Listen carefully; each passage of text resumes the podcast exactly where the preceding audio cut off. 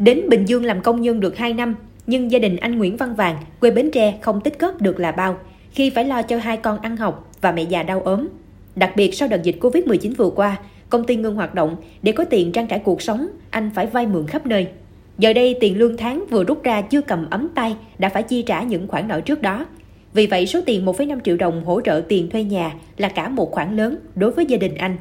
Thế nhưng dù đã làm hồ sơ cách đây 3 tháng nhưng càng trông đợi càng mất hút vì chưa thấy giải ngân. Anh Nguyễn Văn Vàng nói. Để làm thủ tục thì phải chạy tới chạy lui rất là phiền phức.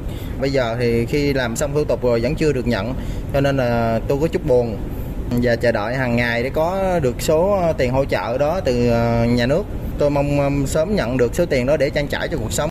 Cũng như gia đình anh Vàng, cả nhà chị Trần Thị Mỹ Tiên, công nhân công ty trách nhiệm hữu hạn giày Kim Sương ở thành phố Thủ Dầu Một cũng đang trông ngóng được hỗ trợ để có thêm tiền trả tiền nhà trọ. Chị Tiên tâm sự, hiện lương tháng và tiền tăng ca của chị hơn 6 triệu đồng. Chỉ riêng tiền điện, nước lẫn tiền nhà, chị đã phải chi trả hơn 1,5 triệu đồng một tháng. Đồng lương ít ỏi nhưng đủ thứ phải lo.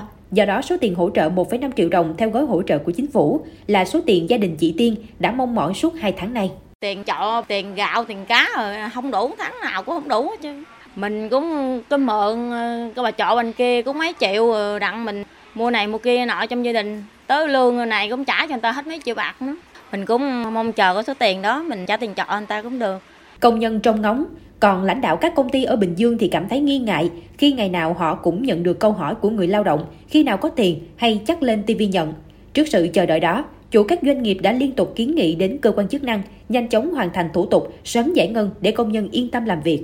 Bà Phạm Thị Tuyết Nhung, chủ tịch công đoàn công ty trách nhiệm hữu hạn Yasaki IDS ở thành phố Dĩ An nói, cuối tháng 3, khi gói hỗ trợ được ban hành, doanh nghiệp chủ động cho công nhân làm đơn, điền thông tin với hy vọng sớm nhận tiền.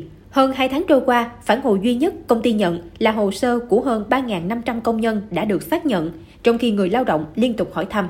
Cứ hỏi xong mà mình cứ chạy qua nhân sự mình xác nhận coi có thông tin gì chưa thì xác nhận thôi chứ cũng không có kết quả gì tốt hơn hết. Nếu được thì cũng giải quyết sớm sớm dùm. Nói chung sau dịch rồi đời sống mình càng khó khăn nên hãy được cái phần nào thì hay phần đó. Dự kiến Bình Dương sẽ có khoảng 820.000 lao động sẽ được nhận hỗ trợ từ quyết định số 08. Thế nhưng đến nay, mới chỉ tiếp nhận khoảng 183.000 hồ sơ của công nhân ở các doanh nghiệp đề nghị hỗ trợ tiền thuê nhà, trong đó đã phê duyệt gần 136.000 hồ sơ. Trong tổng số các hồ sơ đã được phê duyệt thì chỉ mới giải ngân cho khoảng 40.000 lao động. Với đối tượng người lao động quay trở lại thị trường lao động có 8.400 người đề nghị và các địa phương đã phê duyệt cho gần 6.000 người. Tuy nhiên, mới chỉ hỗ trợ được cho một người.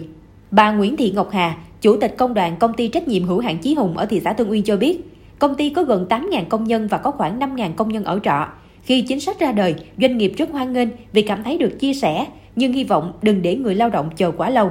Trong thời điểm khó khăn này, tôi thấy cái chính sách này thật sự rất là nhân văn, hỗ trợ người lao động phần nào khó khăn, phần nào để mà trang trải nhà trọ và tôi rất ủng hộ chính sách này, rất là mong muốn được giải ngân chuyển đến cho người lao động cái số tiền họ được thụ hưởng. Trước sự chậm trễ này, lãnh đạo Sở Lao động Thương binh và Xã hội tỉnh Bình Dương giải thích, nguyên nhân là do chủ nhà trọ sợ ràng buộc pháp lý. Một số chủ trọ không sống cùng khu trọ với người lao động nên rất khó gặp. Sở đã có văn bản gửi các địa phương gỡ vướng bằng cách người quản lý khu trọ có thể thay chủ ký xác nhận cho công nhân. Về phía các doanh nghiệp ngại trách nhiệm nên rất thận trọng khi làm thủ tục. Ngoài ra, không ít doanh nghiệp gộp 2-3 tháng để làm luôn một lần, sau đó mới gửi hồ sơ đi xác nhận phê duyệt.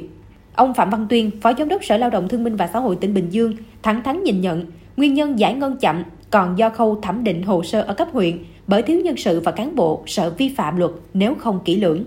Hiện nay là cái phòng lao động thương binh xã hội của huyện là có một cái cán bộ làm cái công tác này. Mà cái này cũng muốn tăng cường cũng rất là khó. Tại vì phải người ta hiểu chuyên môn sâu về cái pháp luật lao động đó người ta mới mới thẩm định cái này được. Cái quá trình thẩm định kết kết hợp với cái các cái sự việc vừa rồi là bây giờ làm cái gì rất là sợ sai đó, cho nên nó cũng xảy ra cái chọc thế này theo quyết định số 08, người lao động đang làm việc tại các doanh nghiệp có mức hỗ trợ là 500.000 đồng một tháng và hỗ trợ tối đa 3 tháng. Người quay trở lại thị trường lao động được hỗ trợ 1 triệu đồng một tháng và được hỗ trợ tối đa 3 tháng. Trong bối cảnh vật giá leo thang như hiện nay thì có được sự hỗ trợ này giúp người lao động cảm thấy ấm lòng. Để tiền nhanh chóng đến tay người cần hỗ trợ thì các cấp chính quyền nên quyết liệt hơn đưa giải pháp vào lộ trình cụ thể, đừng để người lao động phải mòn mỏi chờ đợi.